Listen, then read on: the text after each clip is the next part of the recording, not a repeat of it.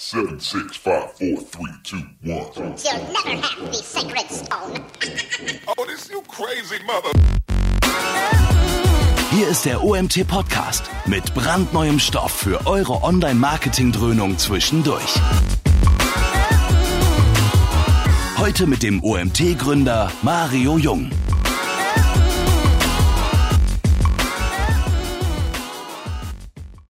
Ja, willkommen zu unserem nächsten Webinar. Heute freue ich mich ganz besonders, weil ein Mitarbeiter der ReachX GmbH ist dabei, also sprich ein Kollege von mir. Und es ist, handelt sich um ein Webinar, das ich auch schon öfters angekündigt habe, gerade in unserem letzten Webinar, wo es ja um Relaunches ging. Ähm, habe ich schon erwähnt, dass wir, dass Daniel, hier im Hintergrund seht ihr ihn schon, also erstmal Hallo Daniel. Hi, grüß dich. Ähm, ähm, dass wir so ein bisschen, Daniel, die ein bisschen die Ergebnisse, die Verbesserungsergebnisse oder die verbesserten Ergebnisse oder vielleicht auch nicht verbesserten Ergebnisse bei unseres Relaunches, den wir ja im Januar gemacht haben beim OMT, ein bisschen präsentieren wird. Und ja, ich kenne den Vortrag schon, ich habe ihn schon mal gehört auf der, was war es, Contentix, glaube ich, damals. Oder Contentix, genau, ja. Contentix.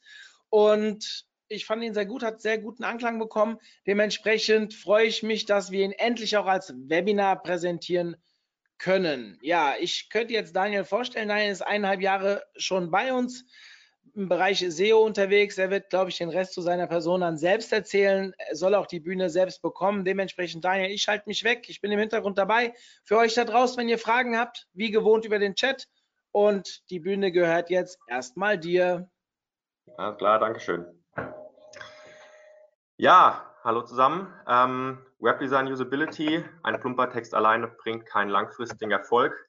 Wie der Mario schon gesagt hat, ist heute das Thema und ganz am Ende stelle ich so die Ergebnisse vor, die wir beim ähm, OMT Relaunch gemacht haben. Ich habe mir davor und danach ähm, explizit Seiten angeschaut, habe mir drei ähm, Themenwelten von uns rausgegriffen und die allgemeine, also die komplette Webseite vom OMT angeschaut und da so ein bisschen die Ergebnisse geprüft.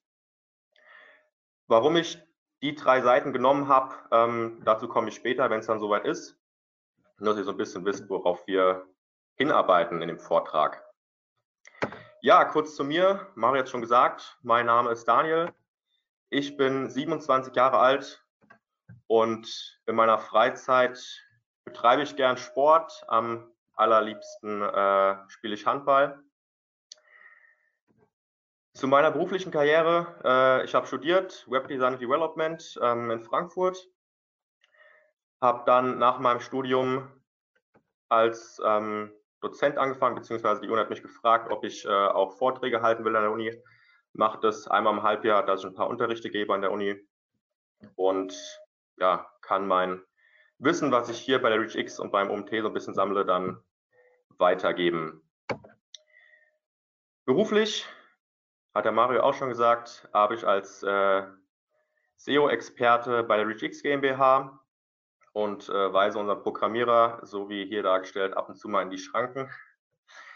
Ähm, und speziell bin ich für die äh, Keyword-Recherche zuständig bei ReachX GmbH, natürlich auch noch für andere Themen, aber das ist so ein bisschen mein Steckenpferd hier. Ansonsten noch Google Data Studio mit Reports arbeiten und ja, Kundenbetreuung, was halt alles so anfällt, aber das sind so die Hauptpunkte, mit denen ich mich hier beschäftige, wo die Leute auf mich zukommen. Soweit zu mir. Kommen wir zum eigentlichen Vortrag, worum ihr euch angemeldet habt. Es sei denn, ihr wolltet was über mich erfahren, dann äh, habt ihr jetzt ja auch schon ganz viel gehört. Wir urteilen nach dem Aussehen. Ja, wir alle bewegen uns draußen durch die, durch die Natur, durch die Stadt, und ähm, wissen eigentlich, wie wir es von zu Hause gelernt haben, dass wir nicht nach dem Aussehen urteilen sollten und keinen in die Schublade stecken, der einen Anzug anhat oder halt keinen Anzug anhat oder ja, in kaputten Jeans rumläuft oder in ganzen Jeans. Wir machen es aber irgendwie trotzdem, auch wenn es vielleicht oft nicht so zugeben. Und im Web machen wir das genauso. Im Web urteilen wir auch nach dem Aussehen und da machen wir es noch viel, viel extremer, weil wir da halt niemanden verletzen. Da haben wir keinen Gegenüber, es kommt keiner auf uns zu, wo wir vielleicht denken, ah, nicht, dass der irgendwie jetzt von mir was Falsches denkt, sondern im Web, wenn wir eine Webseite aufrufen, ist es uns ähm, ziemlich egal, was die Webseite von uns denkt, weil da kein direkter Mensch dahinter hängt. Und da entscheiden wir frei, ob uns die Webseite gefällt oder nicht und gehen halt wieder runter, wenn es nicht gefällt oder wenn sie uns gefällt, interagieren wir halt weiter, äh, weiter mit der Webseite. Dazu gibt es ein paar ganz schöne Fakten, wie schnell wir das Ganze entscheiden. Und zwar in 150 bis 200 Millisekunden, so lange dauert ungefähr ein Liedschlag, haben wir schon ganz, ganz viel über die Website entschieden. Und in so einer kurzen Zeit haben wir natürlich noch gar keinen Text gelesen, sondern rein optisch für uns schon etwas festgelegt. Und zwar 94 Prozent der ersten Eindrücke sind designbezogen. Ne? Also in diesen 150 bis 250 Millisekunden entscheiden wir ganz, ganz viel über das Design, ob uns das anspricht oder nicht. Und natürlich dementsprechend auch, ob wir positiv mit der Webseite interagieren oder nicht, also ob wir positiv an den Content herantreten oder nicht. Und 75 Prozent der User leiten die Glaubwürdigkeit am Webdesign ab. Also wenn ich ein schlechtes Webdesign habe oder eins, was vielleicht meinen Nutzer nicht so anspricht, dann ja, ist er vielleicht, glaubt er mir das Ganze nicht, er denkt, na, ein altes Webdesign, dass der Content bestimmt veraltet, ob das so aktuell ist, sage ich lieber auf das nächste Ergebnis oder suche mir eine andere Webseite, die ein super modernes äh, Webdesign hat und da ist der Content bestimmt auch super frisch und super neu. Ja, das sind so die Punkte, die wir daran ableiten oder die, ja doch, die wir daran ableiten und das zeigt schon, wie wichtig eigentlich Webdesign ist in diesen einzelnen Punkten. Was ist Usability? Das andere Thema äh, heute, was wir ähm, behandeln möchten. Usability ist in Deutschland wunderbar genormt in so einer super DIN-Norm. Äh, ich lese sie mal kurz vor. Die Usability eines Produktes ist das Ausmaß, in dem es von einem bestimmten Benutzer verwendet werden kann, um bestimmte Ziele in einem bestimmten Kontext effektiv, effizient und zufriedenstellend zu erreichen. Ja, jetzt haben wir hier so eine tolle DIN-Norm, die uns ganz viel aussagt, aber irgendwie auch nicht, weil es, ähm, wie wir es in Deutschland kennen, immer sehr verkompliziert wird. Um das Ganze so ein bisschen einfacher auszudrücken, kann man eigentlich sagen, dass die Usability sich auf die Bedienbarkeit von der Website oder von der Web-App bezieht und ähm, ja, für die Elemente zuständig ist, die die Steuerung bestimmen. Wenn von einer guten Usability gesprochen wird, bezieht man sich auf ein gutes, einfaches, intuitives ähm, Bedienfeld oder auf eine äh, einfache und intuitive Webseite, die Elemente besitzt, die mir halt zeigen, für was sie stehen. Ähm, da darf man jetzt nicht mit verwechseln, dass die Usability auch die Form bestimmt. Das macht dann das Webdesign oder ähm, die User Experience. Aber die Usability dient halt dafür, dass man die Webseite einfach gestaltet. Ich hoffe, ich habe jetzt nicht zu kompliziert äh, ausgedrückt und mich da irgendwie durchgeplappert. Ähm, ja, gutes Webdesign. Was beinhaltet gutes Webdesign?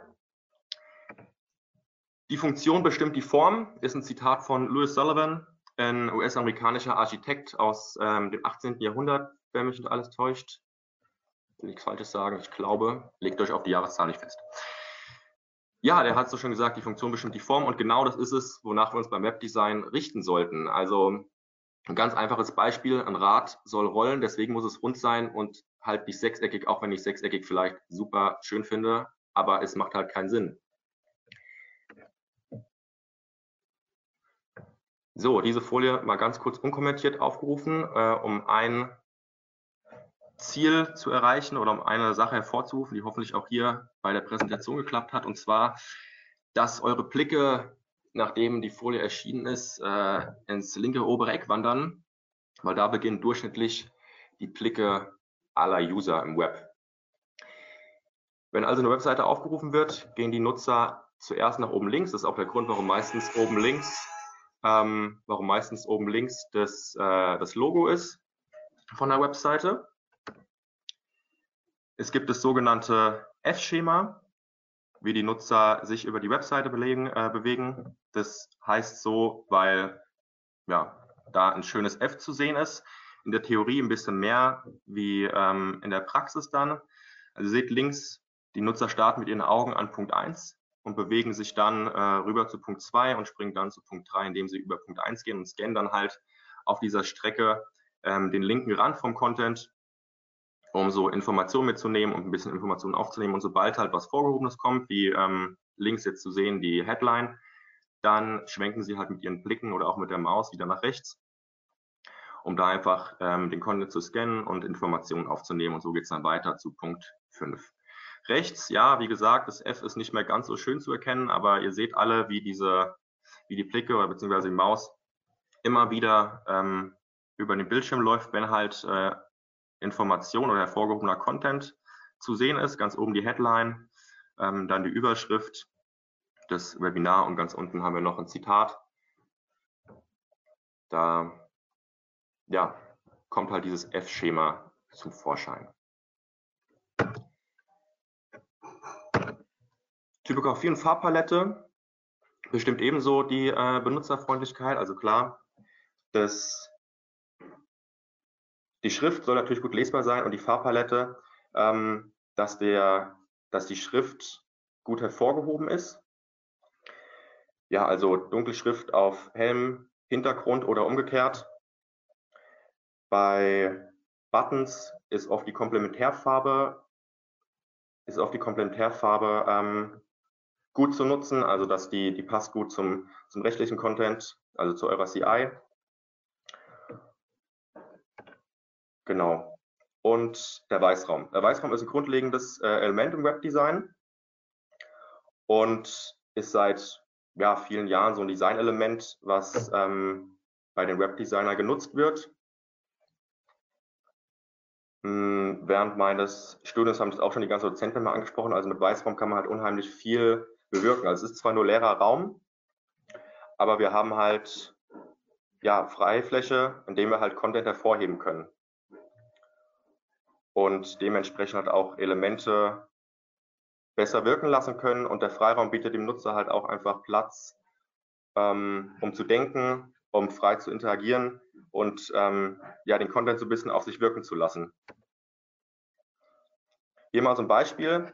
Ähm, bei einem anderen Vortrag, den ich schon beim Clubtreffen gehalten habe, kam ich die Frage auf, ja, muss Weißraum unbedingt weiß sein oder kann es nicht einfach eine freie Fläche sein? Ähm, daraufhin habe ich die Folien eingebaut. Ähm, man sieht, ja, hier rechts und links ist die Fläche auch frei, aber das Schwarz, das drückt irgendwie. Also Schwarz wirkt halt im Webdesign keine freie Fläche oder sie wirkt auf uns nicht frei, obwohl da nichts steht. Genauso haben wir es mit dem grauen Hintergrund. Also da wirkt es schon so ein bisschen besser.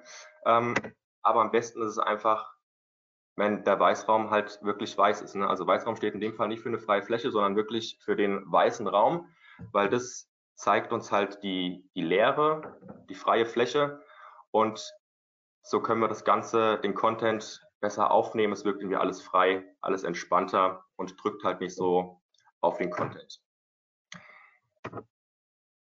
Einfachheit ist die höchste Form der Raffinesse von Leonardo da Vinci. Wunderschönes Zitat, weil es einfach, ja, es sagt logischerweise aus, was es aussagt. Es ist viel, viel schwerer, etwas einfach zu gestalten, wie etwas schwer aufzubauen. Wie wird gute Usability erreicht? Im Mittelpunkt aller Gedanken sollte der Nutzer stehen. Also wenn ich ein, eine Webseite neu aufbaue und Relaunch mache, meine Webseite bearbeite, soll ich mir immer Gedanken machen, braucht der Nutzer das wirklich? Ist es effektiv für meinen Nutzer und wie kann ich es gestalten, dass es dem Nutzer am meisten hilft? Schwierigkeit ist oft dabei, dass man schnell in so ein ähm, mit den Scheuklappen so ein bisschen auf den Content schaut, ähm, so ein bisschen in die Betriebsblindheit hineinkommt und ja, einfach nicht mehr so denkt, wie der Nutzer sich auf der Webseite bewegt oder was dem Nutzer wichtig ist, sondern was für mich persönlich vielleicht wichtig ist auf der Webseite. Aber das ist natürlich falsch, weil ich möchte ja, oder na doch, ich möchte vielleicht schon das auf der Webseite haben, was für mich wichtig ist, aber im Endeffekt will ich ja meinem Nutzer eine gute Webseite bieten und nicht mir selbst. Wenn ich natürlich für Leute aus meiner Branche diese Webseite aufbaue, klar, dann ist es, äh, muss ich natürlich schon so aufbauen, dass es auch für mich wichtig ist, weil die Leute oft so denken wie ich selbst. Aber wenn ich es für meine, für meine Kunden aufbaue und vertreibe beispielsweise Fußbälle, dann ähm, sollte ich vielleicht den Nutzern sagen, ähm, wie gut der Fußball fliegt und nicht, ähm, ja, was für ein, eine tolle Naht da eingearbeitet ist oder wie gut sich der Fußball ähm, am Fuß führen lässt und so weiter. Mentale Methode ähm, oder mentale Modelle, sorry, ähm, helfen uns, gesammelte Erfahrungen in ähnlichen Prozessen erneut abzurufen. Mentale Modelle, die sagen aus, dass das, was wir gelernt haben, ja immer noch wissen. Also wir müssen nichts neu lernen, wenn wir etwas sehen, was wir schon kennen. Und da kann man sich bei der Usability ähm, super gut behelfen. Ein gutes Beispiel dafür ist, äh, dass in Shops zum Beispiel der äh, Warenkorb immer oben rechts ist. Wenn ich auf einen neuen Shop also draufkomme, den ich gar nicht kenne, und der Warenkorb ist da auch oben rechts, wie es bei den meisten ja ist, dann muss ich nicht lernen, wo der Warenkorb ist, sondern weiß es schon und empfinde das dann in dem Moment als gute Usability, weil es so ist, wie ich es halt gewohnt bin. Wenn ich den Warenkorb jetzt unten links platziere beispielsweise und mache als Symbol keinen Auskaufswagen, sondern ein Paket zum Beispiel, weil ich mir denke, ja, unten links ist ja viel besser, weil unten links ist bei Windows auch immer das Menü aufzurufen und ein Paket, weil ich ja kein Supermarkt bin, sondern ein Shop und da verschicke ich ja meine Sachen, also ein Paket.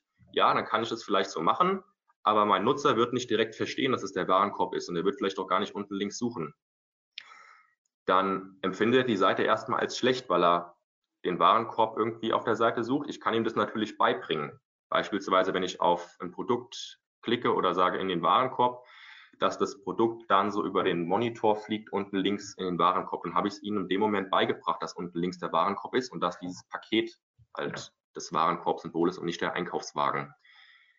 So kann ich meinem Nutzer auch wieder was beibringen, dass wenn das nächste Mal auf meine Seite kommt, das weiß, aber trotzdem ist da die Usability erstmal ein bisschen negativer belastet, wie wenn ich mich an anderen Seiten orientiere.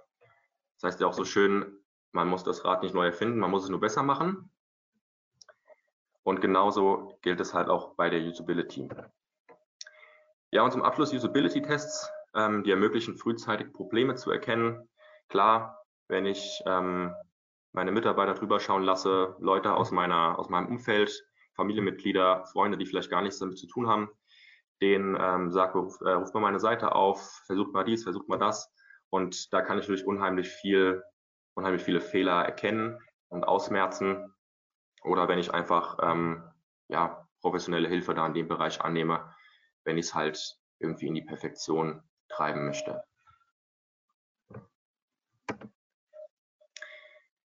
Wie wird Content richtig gestaltet? Der optimale Content oder die perfekte Zeichenlänge, sagen wir mal, ist zwischen 50 und 80 Zeichen lang. Warum diese Länge? Hm, das hat damit zu tun, wenn meine Zeichen oder wenn meine Zeilen diese Zeichenlänge haben in diesem, diesem Maß, dann muss ich meinen Kopf nicht nach rechts und links bewegen beim Lesen. Also es fühlt sich für den Hals, für den Kopf irgendwie entspannter an. Es reicht, dass die Augen sich nach rechts und links bewegen.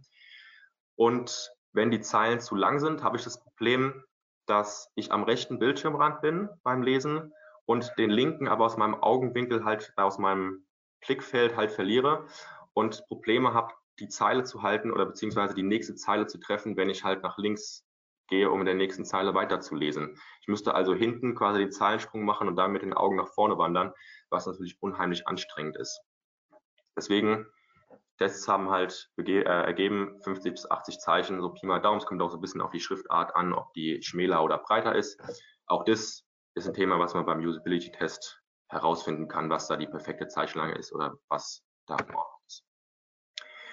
Überschriften und Bullet Points, ja, die lockern den Text auf, unterteilen den ganzen Text und helfen dem Nutzer, wenn er halt die Seite überfliegt, schnell Informationen aufzunehmen und zu wissen, okay, das ist der Abschnitt, den ich mir äh, besonders zu Herzen nehme oder nachdem ich vielleicht gesucht habe.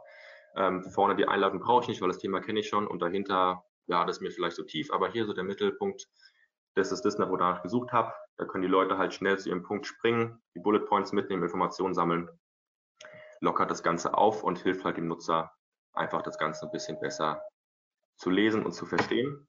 Genauso wie Bilder, Infografiken und Videos ermöglichen halt auch das Ganze besser zu verarbeiten, zu verstehen. Die verbildlichen den Text oder sollen den Text am besten verbildlichen, dass da Informationen aufgegriffen werden können. So, und dann sind wir auch schon bei dem Punkt, was wurde mit dem Relaunch geändert? Also was haben wir beim OMT, beim Relaunch angepasst? Ich habe ja am Anfang gesagt, ich habe mir drei Themenwelten rausgepickt und habe die komplette OMT-Webseite betrachtet, was sich da geändert hat und wie es verhalten hat.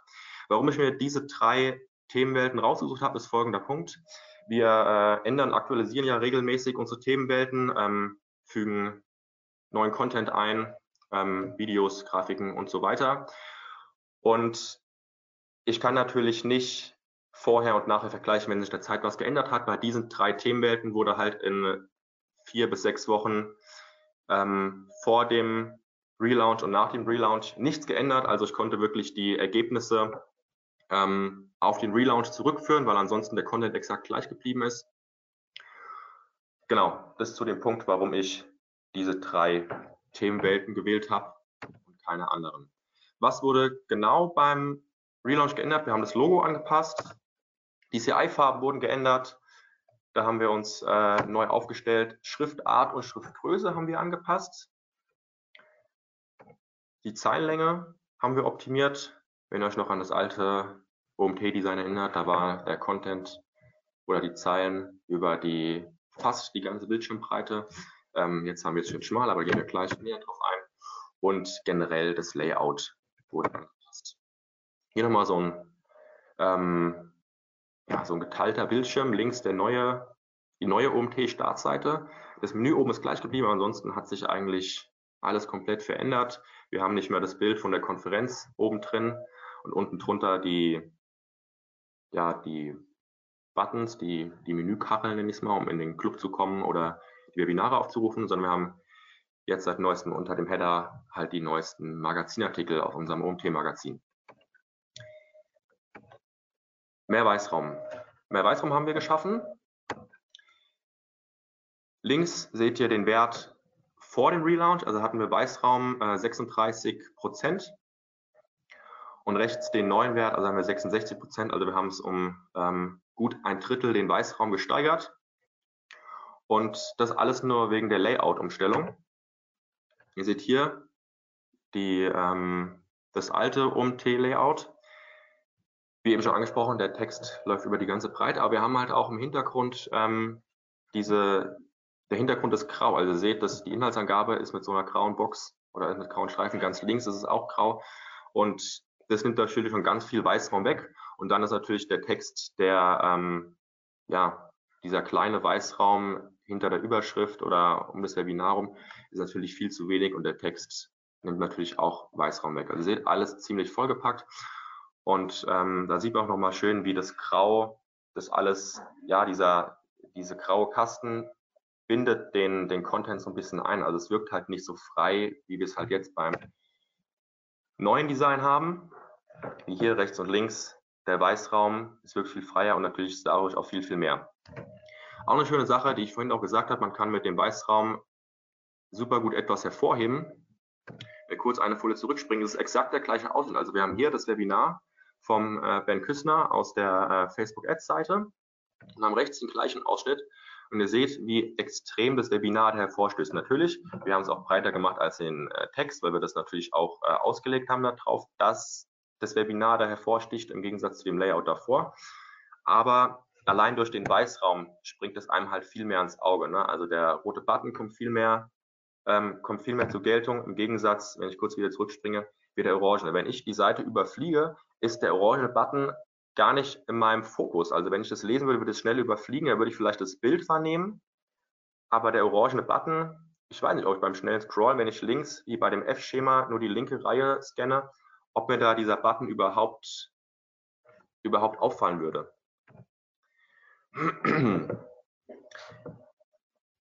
Ja, so viel zum Weißraum genau, den wir geändert haben. Und an sich wirkt natürlich alles aufgeräumter und man kann den Content besser verarbeiten.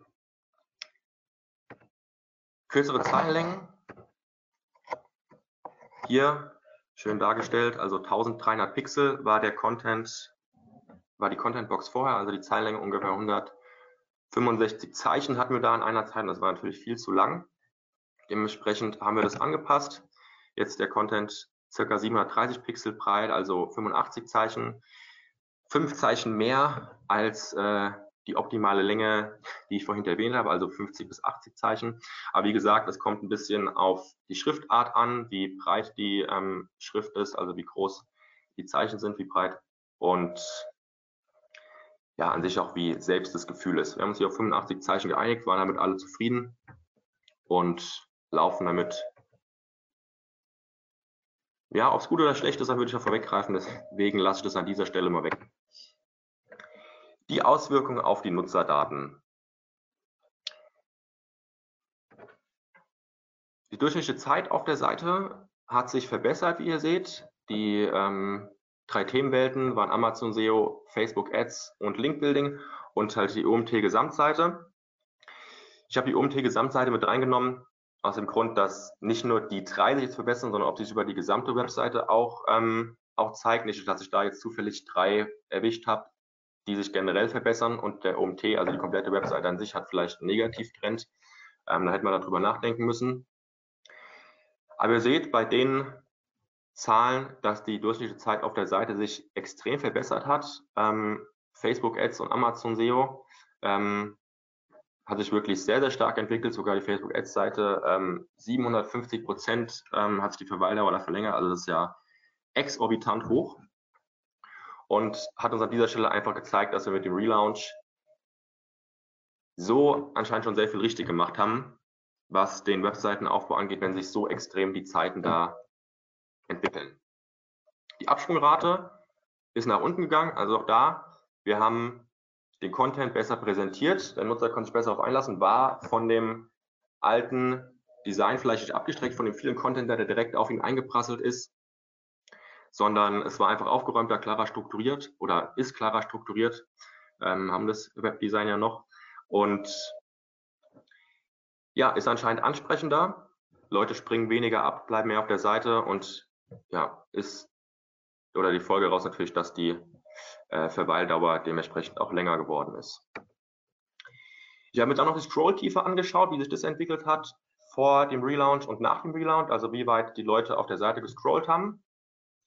Die blauen Balken sind vor dem Relaunch, die orangen nach dem Relaunch. Und jetzt könnte man natürlich sagen, ah, oh mein Gott, nach dem Relaunch scrollen alle gar nicht mehr bis zur Hälfte oder viel weniger scrollen bis zur Hälfte. Ja, das stimmt. Es kommt natürlich auch daher, dass die Seite viel, viel länger geworden ist, dadurch, dass wir den Content zusammengestaucht haben. Ne? Also die Zeilenlänge ist kürzer, dadurch wird die Webseite an sich natürlich länger und es dauert viel, viel länger, bis die Leute 50 Prozent gescrollt haben. Vorher war es so, da haben die Leute mit ein, zwei ähm, Scrolling-Aktionen die Mitte erreicht und haben dann wahrscheinlich entschieden, okay, ich scroll nicht weiter, Webseite gefällt mir nicht, Content gefällt mir nicht, wie auch immer, und sind wieder runter. Wenn jetzt die Leute mit dem Content nicht zufrieden sind, springen sie halt früher ab, bevor sie diese 50 Prozent erreicht haben, weil sie halt jetzt anstatt zwei Scrolling-Aktionen ähm, vier oder fünf brauchen. Und dementsprechend kommen natürlich viel weniger bis zur Hälfte. Wie viele haben bis zum Ende der Webseite gescrollt? Da sieht man, ist es schon anders, abgesehen von der Amazon SEO-Seite. Bei Facebook Ads scrollen jetzt viel mehr Leute bis zum Ende und auch beim Link Building. Das zeigt also, dass wir mit dem Aufbau die Leute dann doch besser halten und sie interessierter daran sind.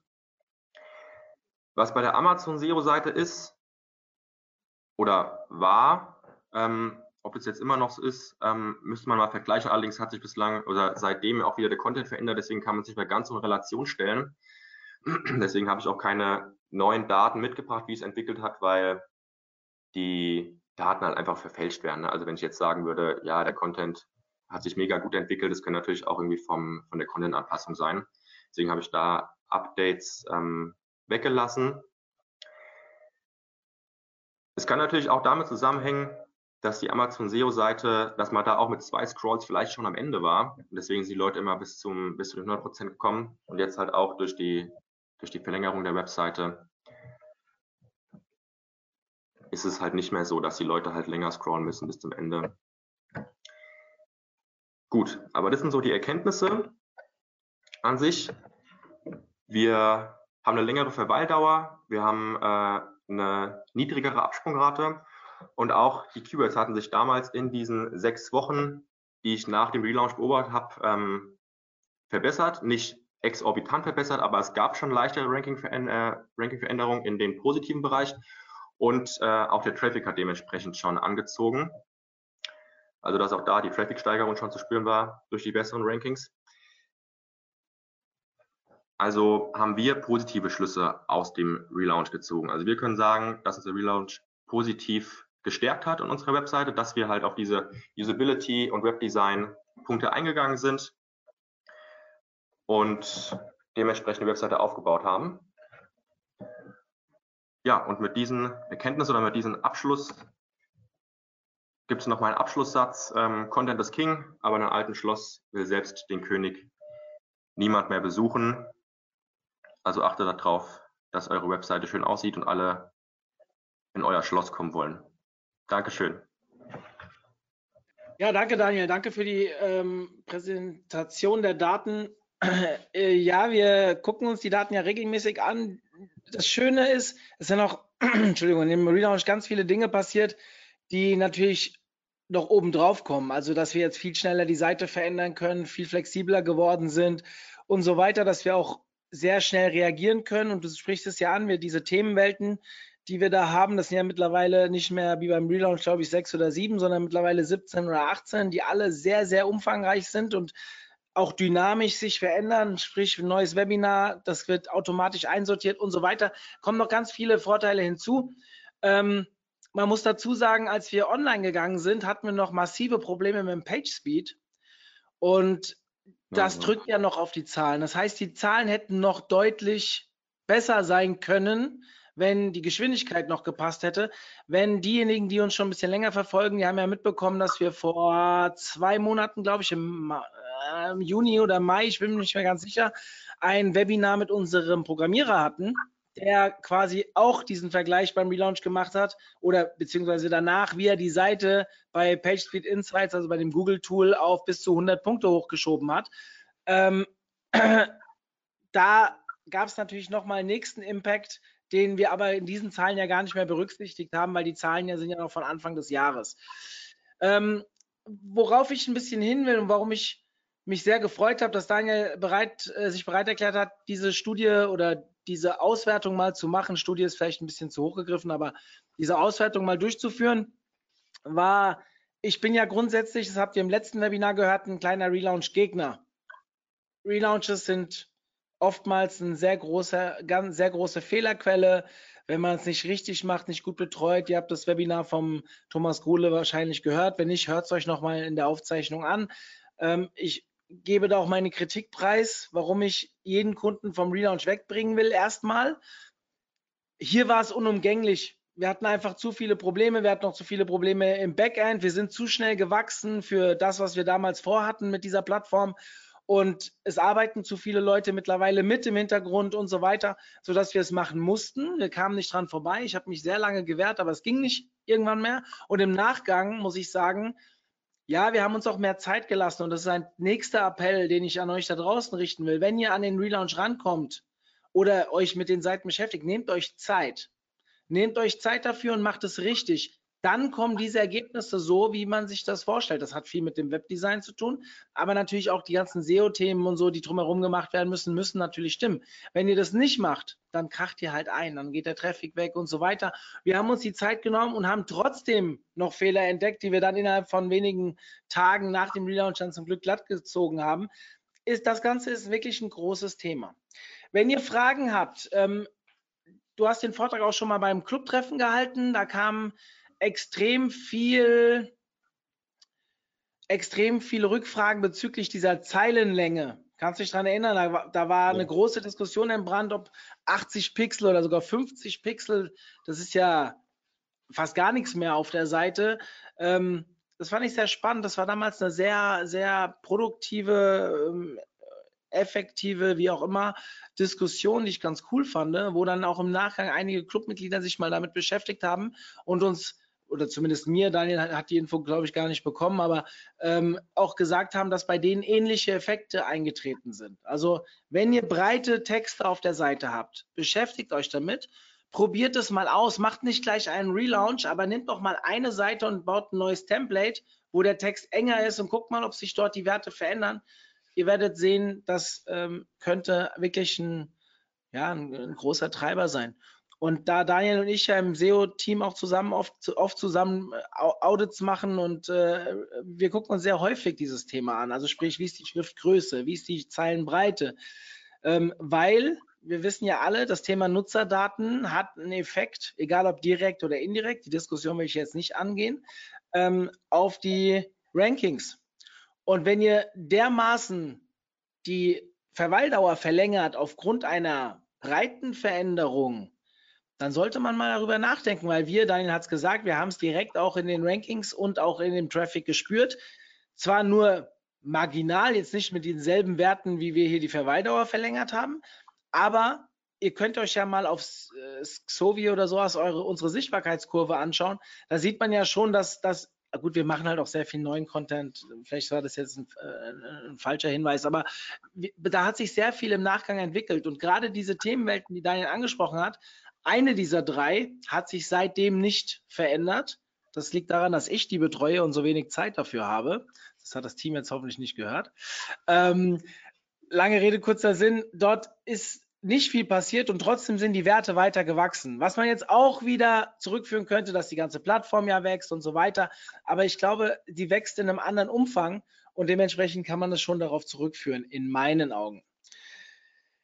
Jetzt die Frage an euch. Habt ihr Fragen dazu? Es ist es sind ein, zwei Sachen reingekommen. Bevor ich die anfange vorzulesen und an Daniel zu richten, möchte ich euch bitten, wenn ihr noch weitere Fragen habt, schießt los.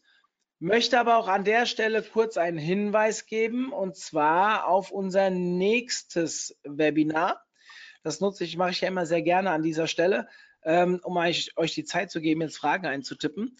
Ähm, wir werden uns, nächste Woche wird es kein Webinar geben. Warum, sollten alle klar sein. Wir haben nächste Woche unsere Konferenz. Da ist viel zu tun und da wollte ich mich nicht mit einem Webinar belasten. Aber eine Woche später, am 11 wenn ich mich recht erinnere, 11.9., nee, 10.9., Entschuldigung, das habe ich nicht gesagt, 10.9., 15 Uhr haben wir einen Gast zum Thema Instagram Story Ads. Ein Thema, was wir sehr häufig in unseren Facebook Ads Webinaren ähm, als Chance momentan, also Werbung auf Instagram, in, in den Instagram Stories sollen ja so besonders gut funktionieren und äh, auch günstiger sein, ähm, habe ich mir gedacht, das müssen wir mal besetzt kriegen. Und jetzt habe ich ähm, die Julia Leutloff, also sprich ein, eine Dame aus dem Team von Markus Hövener, also bei Blue Fusion, dazu ähm, verleiten können, das Webinar bei uns zu halten. Und ich freue mich sehr darauf. Also bitte, bitte, bitte ähm, meldet euch an, wenn ihr Bock habt auf Ads, Facebook beziehungsweise in dem Fall Instagram, dann meldet euch an und ich gebe euch jetzt auch den Link über den Chat, wo ihr euch anmelden könnt. So, eine zweite Sache, die ich noch habe, ähm, es ist genauso, wie ich es im letzten Webinar angekündigt habe. Ähm, wir waren ausverkauft in der Konferenz und prompt ging die Bettelei los. Entschuldigung, dass ich das so negativ äh, sage, weil es eigentlich ja schön, dass die Leute trotzdem noch dabei sein wollen. Aber sie kostet mich natürlich auch sehr viel Zeit, weil ich ja jedem auch wirklich persönlich antworten will und erklären will, warum es jetzt keine Tickets mehr gibt und ich auch wirklich nichts machen kann. Deswegen haben wir die Warteliste äh, eingerichtet und tatsächlich haben wir jetzt auch die ersten auf der Warteliste bedient, weil wir normalerweise ist die Ticketrückgabe nicht möglich, aber wir machen da ein kleines Aber hinten dran, auch wenn es uns viel Arbeit kostet. Wenn jetzt doch jemand kurzfristig nicht kommen kann und es gibt eine Warteliste, dann geben wir ihm natürlich sein Geld zurück, weil wir kriegen das Ticket ja auch anderweitig verkauft. Also, wenn ihr noch Bock habt zu kommen, wir haben eigentlich volles Haus, aber auf der Konferenzseite haben wir eine Warteliste eingerichtet, wo ihr euch noch eintragen könnt. Und wenn ihr ein bisschen Glück habt, dann bekommt ihr vielleicht auch noch ein Ticket. So, jetzt höre ich auf mit dem Werbeteil und komme zu den Fragen. Lieber Daniel, ähm, der erste User fragt, Scrolltiefe habt ihr mit, mit einer Heatmap erfasst? Fragezeichen, welches Tool nutzt ihr? Äh, nee, die Scrolltiefe haben wir nicht mit einer Heatmap ähm, geprüft, sondern wir haben es über äh, Analytics geprüft. Ähm, genau, wir haben es über Analytics gecheckt. Ansonsten ähm, wir nutzen aber ein Tool für die Heatmaps und zwar, Mario, hilf mir auf die Sprünge, hast du es im Kopf? Hotjar. Hotjar, genau. Dankeschön. Hotjar. Genau. Hotjar nutzen ähm, wir, ähm, um ja, Heatmaps zu erstellen. Schalten wir immer nur temporär auf die Webseiten drauf von den Kunden, weil wir haben mal Erfahrung gemacht, dass ähm, das sich so ein bisschen negativ auswirkt und ja, haben es nicht zu 100 Prozent bewiesen, dass an Hotjar gelegen hat, aber als wir es runtergenommen haben, wurde es wieder besser. Also wenn ihr Hotjar nutzt oder nutzen wollt, würde ich es immer nur temporär für eins, zwei, drei Tage auf die Webseite schalten, meine Ergebnisse ziehen und danach wieder runterwerfen und nicht ähm, dauerhaft irgendwie mitlaufen lassen. Das ist ein guter Hinweis. Du hast aber nicht gesagt, was schlechter lief. Also wir hatten das Gefühl, dass ähm, die Rankings ähm, runtergefallen sind. Also auf den Seiten, wo wir Hotjar längerfristig drauf haben, sind wir immer in der Sichtbarkeit gefallen. Warum? Weil Hotjar extrem auf die Performance gedrückt hat. Ähm, das konnten wir über drei oder vier Projekte sogar sehen und es war immer das gleiche Phänomen. Und da, wo wir es nur kurz eingeschaltet haben, also da, wo halt viel Traffic da war, wo man nur in zwei, drei Tagen schon genug Traffic hatte, um äh, äh, Tests durchzuführen, haben wir diese negativen Erfahrungen nicht gemacht. Wir haben es dann nicht mehr weiter ausprobiert. Ja, also wir wollen ja die Seiten unserer Kunden auch nicht gefährden. Dementsprechend ähm, haben wir für uns entschieden, es mit Hodja nicht mehr zu machen. Ähm, also langfristig zu machen. Kurzfristig nutzen wir das Tool immer noch, weil es wirklich sehr, sehr gut ist. So, ich glaube, die Frage haben wir beantwortet. Ähm, welche Tipps habt ihr speziell für Online-Shops? Boah. da könnte man ein eigenes Webinar draus machen. Ähm, ich habe einen. 16 machen. Ja, also ich habe einen ähm, für euch. Überlegt euch mal, ein guter Shop hat ja normalerweise auch extrem viel Content. Ja, also wir reden dann so ein bisschen ähm, über das Thema User Journey, Customer Journey, wie auch immer. Und ihr versucht ja euren Kunden nicht erst beim Produkt einzufangen, wenn ihr es richtig macht. Und ihr könnt natürlich produktnahen Content produzieren, ihr könnt auch produktweiten Con Content produzieren. Beispiel mal ganz kurz. Ihr verkauft Laufschuhe und ihr schreibt Content über Laufschuhtests, aber ihr schreibt auch Content über die richtigen Trainingspläne oder Content über das Abnehmen an sich. Je, je weiter es vom Laufschuh weggeht, in dieser Customer Journey, desto produktentfernter ist halt auch der Text. Und da gelten dieselben Regeln, äh, die jetzt auch bei uns im Magazin gegolten haben. Ähm, seht zu, dass ihr dort mehr Weißraum beziehungsweise den Content besser lesbar macht. Ähm, achtet auf die Schriftgröße. Das war jetzt ein Thema, was Daniel gar nicht ähm, testen konnte, weil wir die Schriftgröße nicht geändert haben. Aber ähm, der Nils ja, Kattau hat mal in. Bitte? Minimal haben wir sie geändert. Also haben wir sie geändert?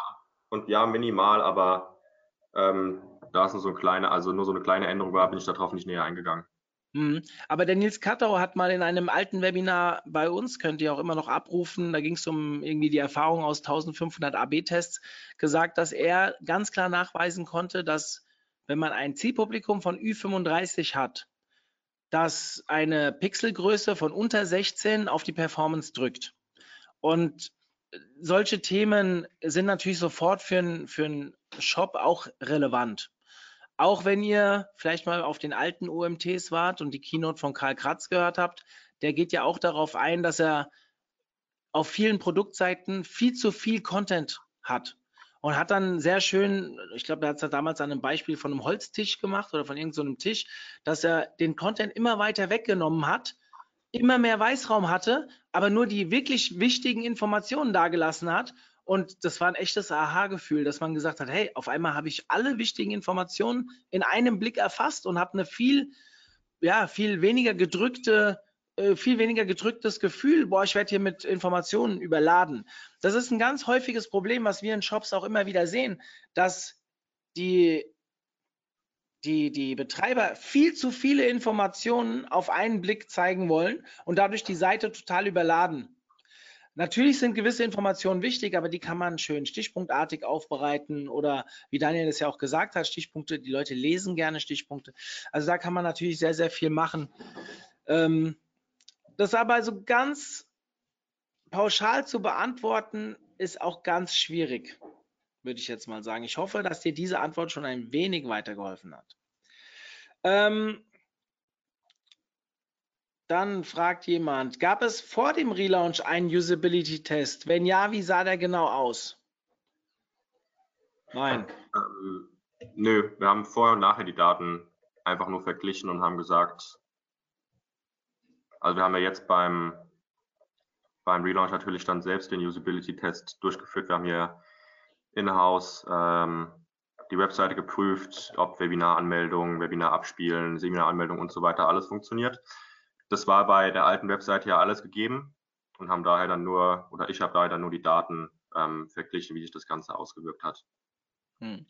Auch hier haben wir ein ganz tolles Webinar mit dem Wolfgang Jung. Schaut mal bei uns in den Webinaren rein. Er hat mal ein Webinar dazu gehalten über eine Software. Er hatte da keine Aktien im Feuer, also dass er da irgendwie gepitcht hat für eine Software oder sowas, ähm, wo er quasi Usability-Analysen von Webseiten machen konnte, bevor sie online gehen. Das ist ein echt spannendes Thema, weil da eine Software sowas über Daten, über tausende Millionen von Daten, die sie gesammelt hat in den letzten Jahren, versucht, Webseiten zu analysieren und äh, zeigt auch, wie sich diese Voranalyse mit der Nachanalyse deckt. Wir kannten das Tool damals noch nicht. Dementsprechend haben wir ähm, als wir damit angefangen haben, haben wir das nicht gemacht. Die Analyse, die Usability-Analyse, ähm, du, die, ist, die ist auf Daten jetzt erfolgt. Wir haben weniger Leute gefragt, findest du das jetzt angenehmer oder irgend sowas. Da haben da keine Erhebungen gemacht. Ähm, das ging uns dann auch zu weit. Aber ich glaube, die Daten alleine beweisen, dass den Leuten es einfach besser gefällt. Was ihnen genau besser gefällt, hm, ja, also wir machen das im Nachgang immer noch. Ich kann euch ein sehr tolles Beispiel erzählen. Unsere Seminarseite haben wir ja auch, also wo wir Seminare verkaufen, auch geändert und die Nutzerdaten wurden alle besser, die Rankings wurden besser und so weiter, aber wir haben leider festgestellt, dass die Verkäufe zurückgingen. Obwohl wir mehr Traffic hatten, haben wir weniger verkauft wie vorher, sodass wir natürlich dort auch nochmal rangegangen sind und das Layout unserer Seminarseiten, ihr könnt euch das ja alle anschauen, ähm, nochmal umgestellt haben und sind dort wieder in ein Zweispaltensystem gegangen, was wir eigentlich nicht mehr wollten.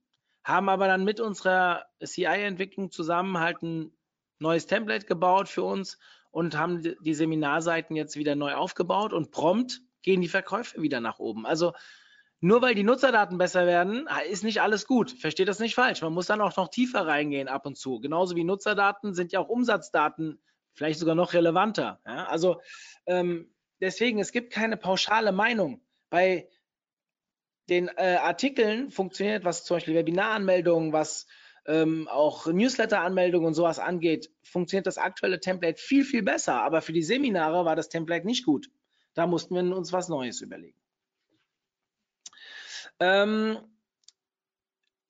ich lese einfach mal das nächste vor. Wie sollte der Footer farblich gestaltet sein? General, generell auch weiß oder farblich abgehoben?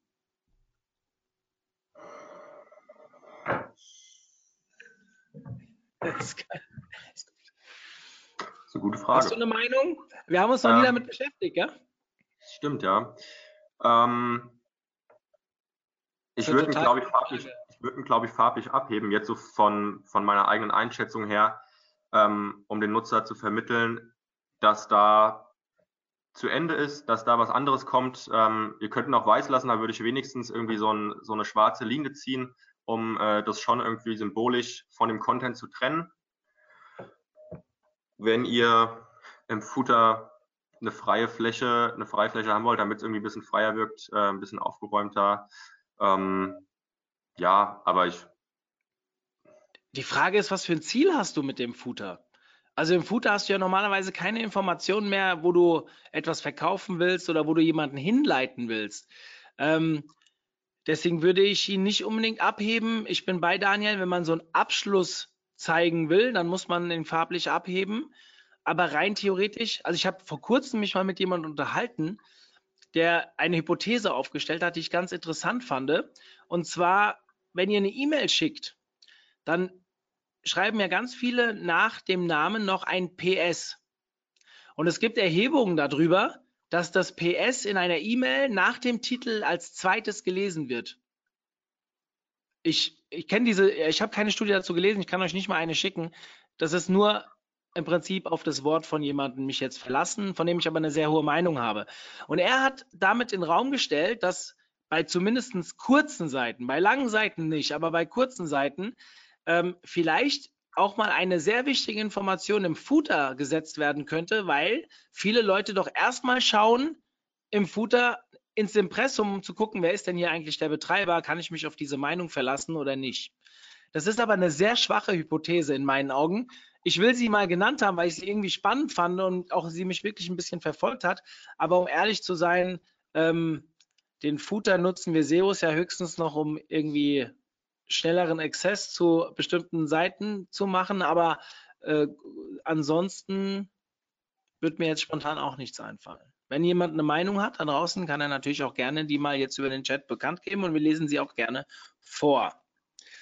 Nächste Frage. Habt ihr Erfahrungen mit unterschiedlichen Bild- und Grafikgrößen gemacht? Und wenn ja, welche? Gibt es eine Tendenz?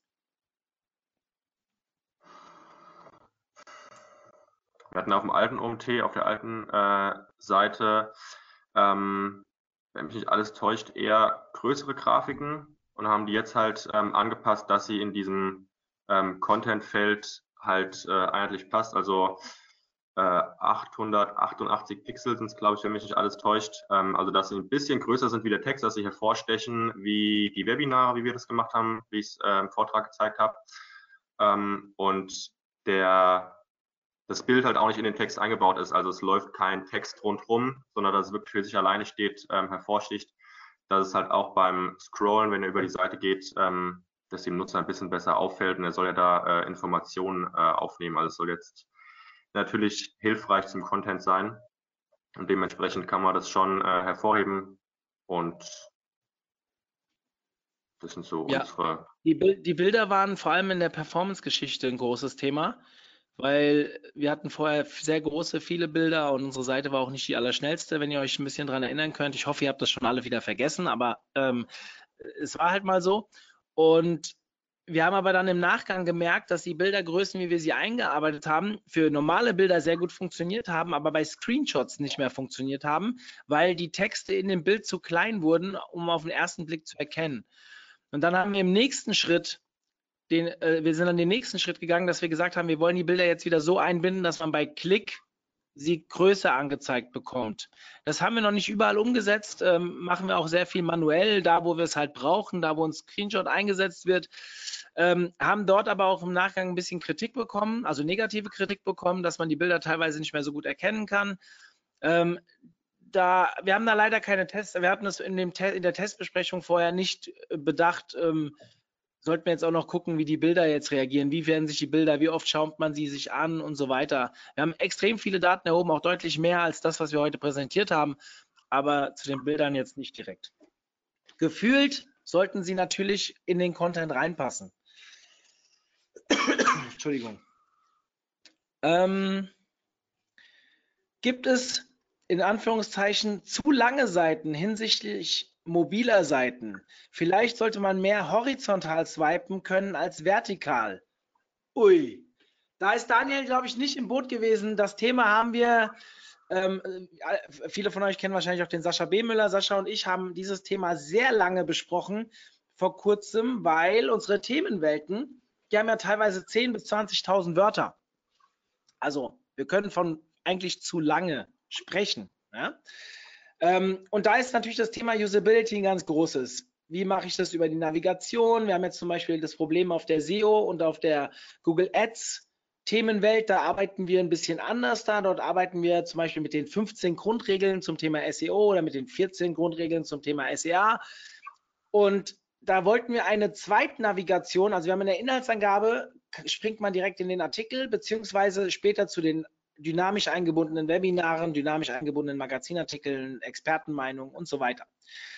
Das braucht man, diese Sprungmarken, weil sonst ist der Text zu lang. Ganz runter scrollen, an einem Tag kannst du das, also du kannst das durchlesen, aber es ist schon echt viel. Ja, und wenn du dann auch die Webinare gucken willst, ähm, alle, dann bist du äh, äh Monate beschäftigt mit einer einzigen Seite. Aber wir wollten ja auch zentrale Lernseiten zu den einzelnen Online-Marketing-Disziplinen schaffen, wie sie noch nicht im Netz vorhanden sind. Aber das Thema Usability ist natürlich dementsprechend schwierig. Ähm, und wir haben dann für uns rausgefunden, wir haben es auch mal probiert mit, kann man vielleicht seitlich die User schicken. Wir sehen zwar beim, da beim Daniel dieses schöne F, aber sobald ihr scrollen müsst in die Seite, verschwinden die User. Also zumindest war das unsere Erkenntnis, weil das ist man nicht gewöhnt. Ja, also bitte, bitte lasst das. Wir hatten sogar mal einen Bug auf der Seite, dass durch eine falsche Einbindung von Bildern ähm, das System automatisch sich in ein Links-Rechts-Scrolling umgewandelt hat. Keine Ahnung, wir wussten selbst nicht, wie sowas passieren konnte, aber wir haben auf einmal gesehen, dass die Nutzerdaten gefallen sind. Also bitte, bitte hört auf mit seitlichem Scrollen. Das sind die Leute nicht gewöhnt und Daniel hat das sehr, sehr gut dargestellt, dass man sehr viel nach Gewohnheit auch urteilt. Also das macht man unbewusst, unterbewusst. Ähm, dass wenn der Warenkorb nicht mehr oben rechts ist, er ist unten links, dann stört das einen irgendwie. Und deswegen hört bitte damit auf. Zu lange mag sein, ähm, haben wir auch gedacht, dass wir, wir haben lange überlegt und das, diese Diskussion gibt es auch schon sehr lange, ob man mobil andere Texte nutzen sollte, wie auf dem Desktop. Und es gibt ja auch ganz viele, die das machen. Ähm, da gibt es eine Aussage, glaube ich, von John Müller. Ich habe sie nicht parat, also bitte nagelt mich nicht drauf fest, dass Text halt mobil auch wichtig ist und dementsprechend, wenn ihr kürzere Texte macht, halt auch andere Effekte eintreten. Ich habe das nie geprüft, aber was ich geprüft habe, und jetzt wird es interessant, diese langen Themenwelten haben mobil das, äh, ich wollte das niemals glauben, als ich diese Zahlen gesehen habe. Und wir haben es ausprobiert mit mehreren Tests, Sascha und ich wurden länger gelesen als die Desktop-Version. Obwohl es mir auf dem Handy teilweise viel zu umständlich vorkommt. Aber das ist eine persönliche Meinung von mir. Und die Daten auf Analytic, in Analytics sagen uns etwas anderes. Es ist zwar nur marginal, es geht um wenige Prozente, aber es ist zu sehen. Und die wichtigere Info ist eigentlich, es scheint nicht viel schlechter zu sein, weil ich habe vorher gedacht, dass gerade diese langen Themenwelten vielleicht statt, keine Ahnung, 50% Absprungrate eher so 80 haben, mobil. Und das sieht man nicht. Selbst wenn es mal ein Prozent mehr oder weniger ist, das ist relativ identisch. Und dementsprechend, ich bin ein Fan von langen Seiten, wenn sie eine gute Usability haben. Wenn man von allen Stellen immer dorthin springen kann, wo man hin will auf dieser Seite dann ist es mir persönlich egal, ob ich auf einem One-Pager unter, unterwegs bin oder auf einer Seite mit vielen ähm, Seiten. Also im, äh, im, Endeffekt hätte man ja aus der SEO-Seite auch viele Unterseiten machen können und hin und her springen. ist mir egal, ob ich in den Unterseiten hin und her springe oder auf der Seite hin und her springe. Das ist mir total egal, solange das hinter dem Klick erscheint, was ich auch erwarte. Ich hoffe, ich konnte dir ein bisschen helfen bei der Frage und ähm, ja, geh mal in die nächste. Es, ist, es kommt jetzt relativ viel rein. Ähm, hier kommt auch ein bisschen Feedback jetzt an der einen Stelle. Vielleicht kannst du es mal vorlesen. Hier spricht jemand, danke für den Hinweis mit Hodja. Ich habe Crazy Egg genutzt und hatte ähnliche Performance-Auswirkungen. Danke dafür. Ähm, mein Tipp für den perfekten Online-Shop, eine gute Vorfilter Aktion zu Kleidergrößen. Nichts anderes wird angezeigt und diese Funktion als Alert bei Sales angeboten. Okay, ich sage ja vielen Dank auch für diesen von diesen ähm, für diesen Input. Tut jetzt nicht so direkt was zur Sache, aber es ist wirklich spannend und ich finde es total toll, dass ihr euch mit dem Thema gerade beschäftigt. Ähm, habt ihr auch den Bereich Jobs? Ihr, ihr habt ja auch den Bereich Jobs. Habt ihr für Stellenseiten, Jobbörsen einen Hinweis? Gibt es große Unterschiede zu anderen Themen und Seiten? Nein, haben wir nicht getestet. Das Thema Jobs steht erst für nächstes Jahr an. Also wir wollen die Jobbörse massiv ausbauen. Das werden wir dieses Jahr nicht mehr hinkriegen. Vielleicht können wir uns Ende nächsten Jahres nochmal unterhalten und ich kann euch dann mehr dazu sagen. Ähm, Daniel, ich gucke jetzt mal, ob ich noch was für dich habe. Ah, hier schreibt jemand, dass mit dem PS stimmt. Damit wird im Direct Mail gearbeitet. Aha, okay, sehr schön. Dann scheint da was dran zu sein. Sollte ich mal mehr für mich nutzen. Inwiefern, Daniel an dich, inwiefern hat die unterschiedliche Darstellung auf verschiedene Endgeräte die Gestaltung beeinflusst hinsichtlich Darstellung auf mobilen Endgeräten? Warst du da so tief drin im Relaunch? Ähm, Nee, vom, vom Design her und vom, vom Aufbau her habt ihr das ja alles ähm, ja. gemanagt. Ich habe mir am Ende in die Daten da geschaut. Es war in erster Linie Saschas Baby, aber so ein bisschen war ich mit drin und ja, wir haben extrem darauf geachtet, dass es auch mobil gut erreichbar ist. Warum? Wir haben so viele unterschiedliche e-, Elemente. Also guckt euch, die Themenwelten sind ja bei uns so die, die Säule von allem. Ja? Also seht ihr auch an den Rankings, wenn ihr euch mal, hier sind bestimmt genug SEOs unterwegs, wenn ihr euch unsere besten Rankings anschaut, keine Ahnung, äh, Platz 1, glaube ich, oder 2 bei Suchmaschinenoptimierung, Platz 1 bei Social Media Marketing. Das sind Sachen, auf die wir stolz sind, die wir natürlich auch mit diesen Themenwelten geschaffen haben. Ähm, das geht aber natürlich auch nur, wenn du mobil gut dastehst. Ja? Und wir haben sehr viele Elemente eingeführt. Wir wollten halt etwas kreieren, was so noch nicht da ist, wo wir unsere Webinare mit mit integrieren, jetzt das Magazin mit integrieren. Also einfach, wie Karl immer so schön sagt, orientiert euch nicht zu viel am Wettbewerb, baut doch mal was Geileres. Ja, so nach dem Motto. Und wir haben das versucht, das auch relativ dynamisch und scheinbar funktioniert es, wird auch gut angenommen, was die Nutzerdaten äh, anzeigen. Ähm, aber das Thema mobil ist natürlich dann ein großes Thema. Und wenn du dann Webinare mit einem Shortcode im Text einbinden willst, wie, die waren am Anfang, gingen die über den Rand hinaus. Warum? Weil wir die nicht mobile optimiert hatten und also nicht responsive gestaltet hatten. Und gerade wenn du sehr viel modular arbeitest und so, dann, dann ist genau das das Problem. Und ich glaube, Daniel, unser, nicht Daniel Sternberger, der hier sitzt, sondern Daniel Völzko, der das andere Webinar zum Thema PageSpeed gehalten hat, der hat das Ding programmiert und wir sind ihm schon mal deutlich gesagt, sehr häufig auf den Sack gegangen, weil wir irgendwo Kleinigkeiten gefunden haben, die mobil nicht so gut funktioniert haben. Wir haben es aber im grundsätzlichen Design auf jeden Fall mit beachtet. Und Leute, jetzt bin ich von Haus aus SEO. Ähm, wer mobil nicht mehr beachtet im SEO-Bereich, der darf sich nicht wundern, wenn er nach einem Relaunch einen auf die Fresse kriegt. Deswegen bitte, bitte berücksichtigt das. Ähm, ich finde auch, dass gerade die Usability-Experten in den Unternehmen, die Conversion-Optimierer und die SEOs immer enger zusammenarbeiten müssen und auch zusammenrücken, in, zumindest in Unternehmen, wo nicht so viele politische Probleme existieren, weil die Nutzerdaten halt so wichtig werden für den SEO-Bereich. Deswegen, ja, bitte berücksichtigen. Inwiefern hat die unterschiedliche, ah nee, das habe ich gerade vorgelesen. Hallo in die Runde. Wir wollen zukünftig mehr Content produzieren und das Design moderner, übersichtlicher gestalten. Womit anfangen? Was sind typische Fehler? Bisher ist die Page sehr unübersichtlich und mit Informationen überfrachtet. Vielen Dank an Daniel für die interessanten Einblicke. Möchtest du? Ja. Womit anfangen? Ähm, ja, das sind jetzt alles so, ich meine, das kenne ich, kenne ich eure Seite nicht und äh, was für Themen ihr behandelt.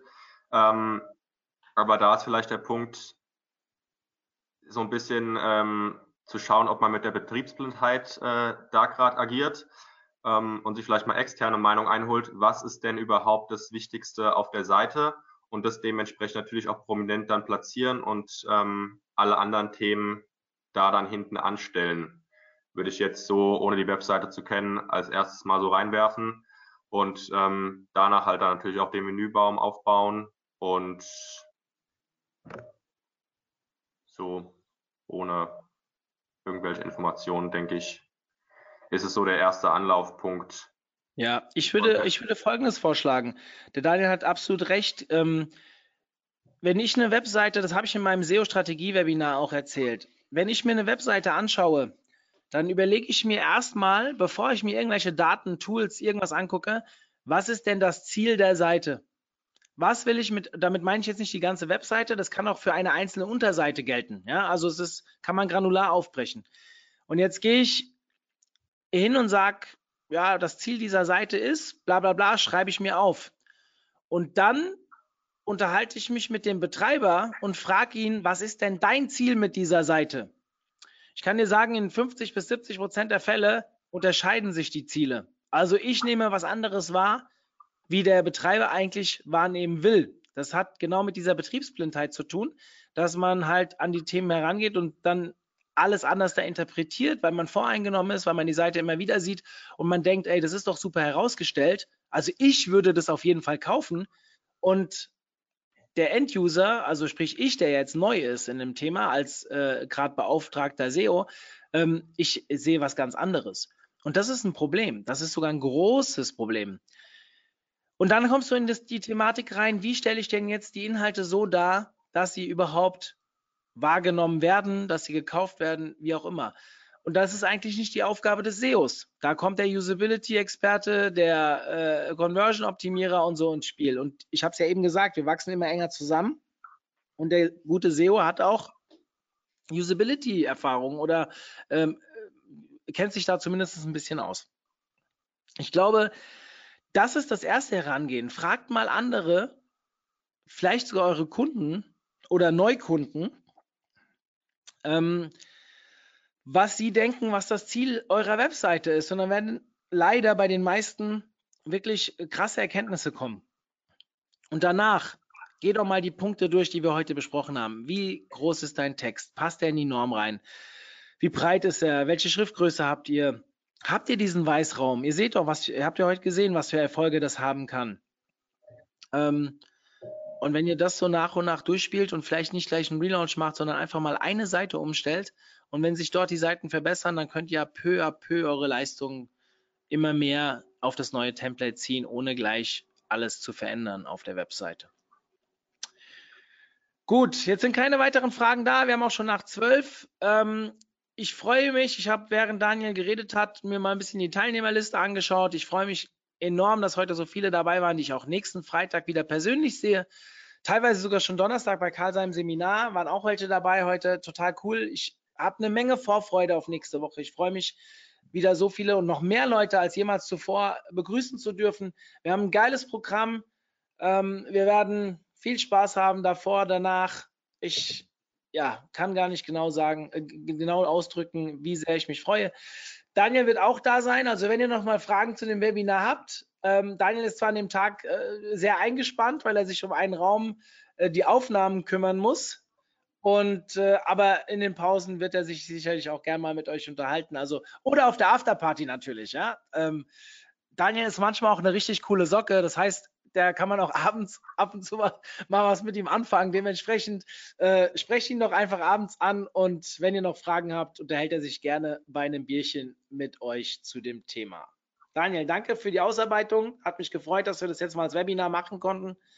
Und ja, euch guten Appetit. Wir sind jetzt in der Mittagszeit. Ich denke, wir machen jetzt ähnliches. In diesem Sinne, bis nächste Woche. Ciao, ciao.